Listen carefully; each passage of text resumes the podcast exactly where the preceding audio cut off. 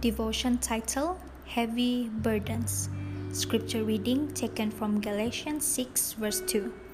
Carry each other's burdens, and in this way you will fulfill the law of Christ. Galatians 6, verse 2. Have you seen the size of kids' backpacks lately? Their backs sway with the weight of books, papers, and stuff. Kids carry these packs all day on their tired shoulders. Relief comes when they drop the weighty bags at home. The burdens you carry around each day may be causing your shoulders to drop as well. Take those worries and burdens to God.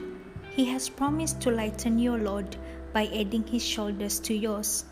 Thank you for listening, and God bless.